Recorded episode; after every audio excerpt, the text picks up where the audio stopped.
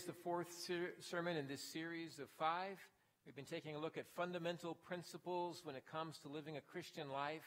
Principles like we cannot do life alone. We need to spend time with other Christians who help us to become better people. Principles like growing people are people who are changing. We think about the changes that come to our life through Christ Jesus our Lord.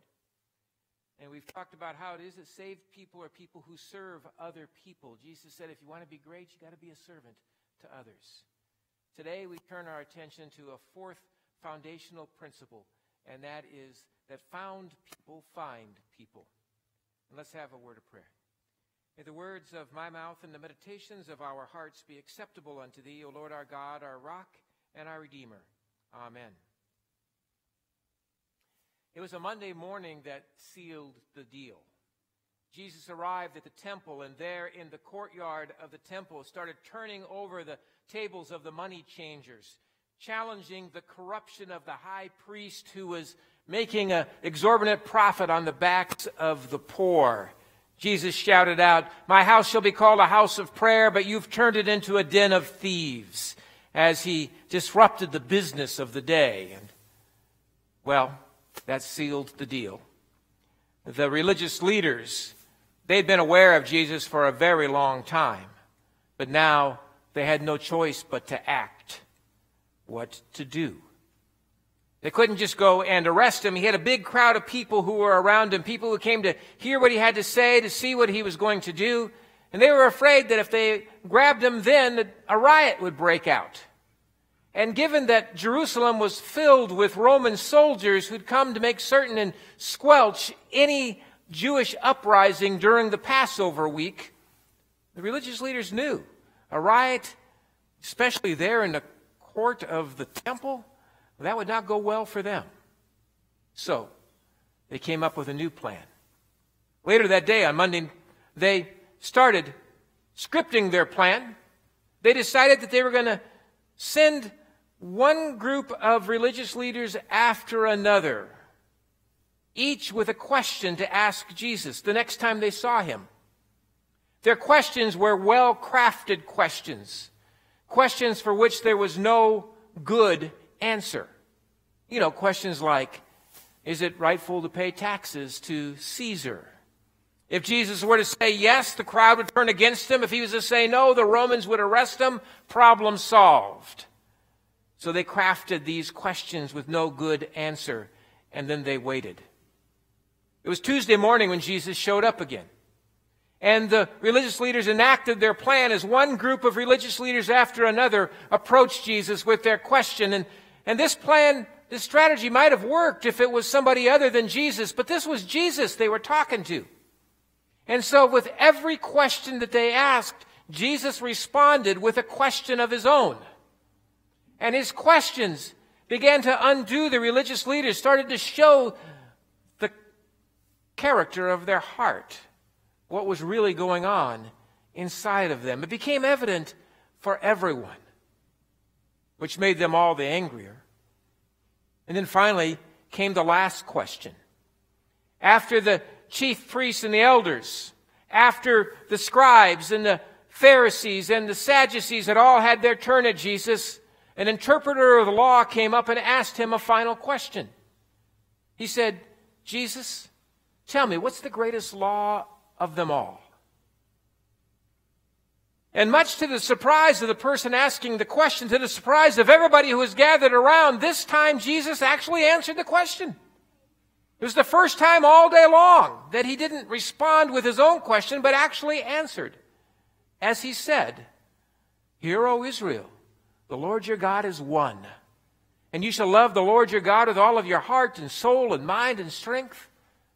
And second is this you shall love your neighbor as yourself. Well, who can argue with that? I mean, who can argue with there being one, you know, that affirmation there's one and only one God whom we are to love and who wants us to love other people? All the interpreter of the law could say was, well, that's a pretty good answer, Jesus. And everybody there knew it was a pretty good answer. And the religious leaders knew that everybody there knew That was not what they were doing. They were not loving others. That was not what was in their heart. So all they could do after Jesus responded, all they could do was disappear into the shadows. And that's what they did. They did not talk to Jesus again. Not until after he had been arrested and was on trial. And even then, when they dared to speak to him, it was only under the darkness of night when there was nobody around. He was arrested at night. His trial was at night because they knew they could not stand up in the light of day. Everybody could see who they really were and what they were about. Back to Jesus' words Love the Lord your God with all of your heart and soul and mind and strength. And the second is this love your neighbor as yourself. Now, this word love is tossed around a lot. Jesus spoke about it a lot. And his words, not only did they summarize all of Jewish law, they summarized all of his teaching. And they became the very definition of what it means to be a Christian. I mean, we got it written on our wall when you walk in the lobby. You know, we develop deeply committed followers of Jesus Christ, people who love God and who love others. And because of this love, we know it brings transformation to our world. It's who Christians are. It's what we're about. This love. But this word love is tossed around a lot, and sometimes it means a little, and sometimes it means a lot. And to understand what Jesus means with it, we need to look back at his teaching. Because again, this loving God and loving others is a summary of all that he taught. A lawyer asked him once, Who is my neighbor?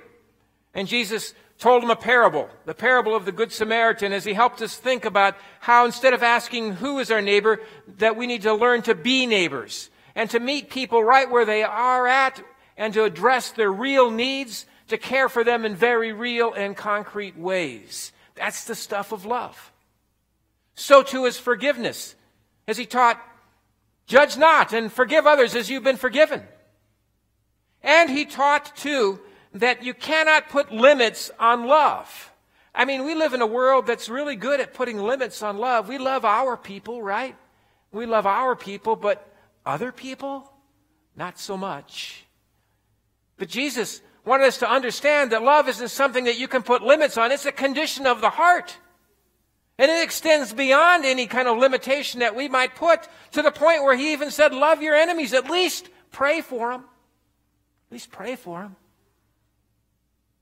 He taught that love always strives for unity. It always stands up for justice. It always works for peace, for the well being of other people. And because he established it as the priority, first, love God and love other people. Anything else that becomes more important than love is taking us down the wrong path leading us somewhere that we really don't want to go on a path of destruction itself. See, that was the problem of the religious leaders. They had things that were more important to them than love. And that was becoming clear in Jesus' questioning of them. They loved money more than they loved God or people. Their power and their place within the community was more important to them than love. For some of them, having right belief was more important than love. For some, being right was more important than love. And whenever money or power or place in community or even right belief and needing to be right, when those things become more important than love, well, human life becomes a bit expendable. Jesus was hung on a cross. And there he died. Ah, but we know the power of love, don't we? The power of love to overcome. And so Christ was raised from the dead. On the third day, he rose from the grave, Easter morning. And a short time later, he met with his disciples up on top of a hill, and he told them to go and make disciples of all people, teaching them what I have commanded, and baptizing them In Acts chapter 1, Jesus says to his followers, You will be my witnesses to all the world. And therein we learn something more about the character of this love, of loving God and loving others. To care about others enough to be willing to share the good news of Jesus Christ with them. Now, we're good at sharing news. We share all kinds of news with folks. We're really good at sharing bad news. We do that pretty well. We're even pretty good at sharing news that isn't that important. We eat at a great restaurant. What do we do? We tell our friends they ought to go and check it out. We go to a movie that we really enjoy, and so we recommend it to our friends. We go on a vacation, and it's a wonderful experience. And so what do we do when we get home? We tell folks all about the experience that we had. We're good at telling folks about things that, in the grand scheme of life, don't really amount to whole much, to very much. We're even good at telling folks about things that, well, they do amount to a little. We go on a good diet, makes us feel better. We tell people. We find a doctor who meets our need, makes us feel better. We tell people. But how do we do when it comes to telling folks about what God has done for us in our life through Jesus Christ? How do we do with that? It's not easy. It's not always easy. I know a lot of folks would just as soon show their faith through their actions, and that's good because actions do speak louder than words, but sometimes words are needed. Sometimes words need to be spoken. And, I mean, I've been around for a while. I've talked to a lot of people about this kind of thing. I know some folks are afraid of sharing their faith with people they know for fear of being rejected, for fear of losing a friend. And I think to myself, what kind of friend is that? That all you can talk about is restaurants and movies and vacations, but you can't talk about what's most important to you in your life, what's central to you in your life about who it is that you really are? What kind of friend is that? But you can't talk about what's really important. And don't get me wrong, I'm not suggesting that we pressure people into believing what we believe. That's not our job. The prevenient grace of God is at work in people's lives. God does the pressuring. All I'm suggesting is that we have the courage to be honest to be honest about who we are, about what we believe. Be honest with other people.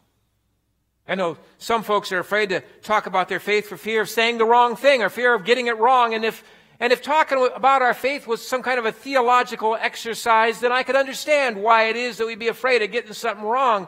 But I'm not so certain that's what it really is. I'm thinking it's more about just sharing experiences. And you can't get those wrong. You know your experience. You know how to talk about the things you've experienced in your life. So we start there. Let me give you three quick suggestions to help you think about being prepared to talk about your faith. The first one, I've talked about this often the importance of remembering our story. Remember how you've experienced God at work in your life. Remember the times that you've experienced an answer to prayer. Remember the times where you've experienced the providence of God watching over you or protecting you or guiding you. Remember what it is that Christ has done for you, the changes that He's brought to your life, the joy that you have because of Him, the hope that you have in eternal life. Remember. And in remembering, Take some time over the next days or weeks or even months. Take some time. Write down your story. Write down the story of prayers that have been answered in your life. Write down the times you've experienced the providence of God. Write down the difference that Jesus has made for you in your life and how your life has been made different because of Him.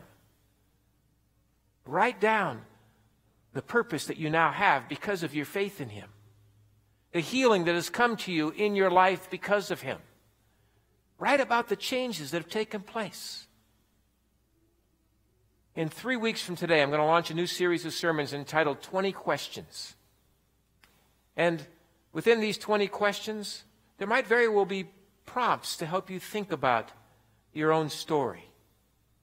Take some time to, to write it down. Having written it down, let me suggest a second thing, and that is to practice listening to other people. We're good at listening to other people and then quickly offering some kind of response, but what I'm suggesting is that we withhold offering a response too quickly and we listen a little bit more. That we listen deeply. We listen to try to, to hear what it is that a person's struggling with, what it is that a person is afraid of, what it is that a person is battling, what it is that a person is experiencing and the brokenness that they carry with them, the pain that they feel. To take that time to truly listen to what's going on deep within a person's life. And in listening, to be paying attention to your own story. Because it might very well be that when you find out what's really going on in somebody's life, you have a story of a time you were in that place that you can bring to that person. It could very well become the greatest gift the person receives. So, listen. And the third thing, listen also for the prompting of the Holy Spirit. That spirit that nudges us, nudges us to act. You know, can nudge us in simple ways, like a name coming to our mind of somebody we haven't thought of in a while, and suddenly they're on our mind. Then maybe that's the prompting of the Spirit. Call them up. It might be that they need to hear your voice, and what you say might make all the difference in the world to them. Pay attention to the nudging of the Spirit. Maybe you're in a conversation with some people or with a person. And in the midst of that conversation, you start sensing that maybe, maybe you need to say something about your faith. Well, take a deep breath, say a little prayer, and speak. Say something. Say something. And if you don't know what to say, then offer to pray for the person. I've known very few people in my life who refused someone's request to pray for them. Pray. If you don't know how to pray, my introduction to prayer workshop's in two weeks. Two weeks from today, okay? Right after this service of worship. So stick around for that workshop. I'll teach you how to pray for somebody else. And if you can't do that, at least invite them to church. I mean, we know the Spirit of God is alive and at work in this place. We experience it all the time. Who knows? Maybe the person will hear the word they need to hear when they are here. Jesus says to go and make disciples, teach people, to baptize them. In Acts, he says, You will be my witnesses to all the world. What he's talking about is loving people enough to care about their well being and to offer them something that their spirit longs for, that maybe they've been searching for for a very long time. To offer that word. We don't force people to believe anything. All we do is tell our story. Be honest about what's important to you in your life. God will do the rest. And thanks be to God for that. Amen. Amen.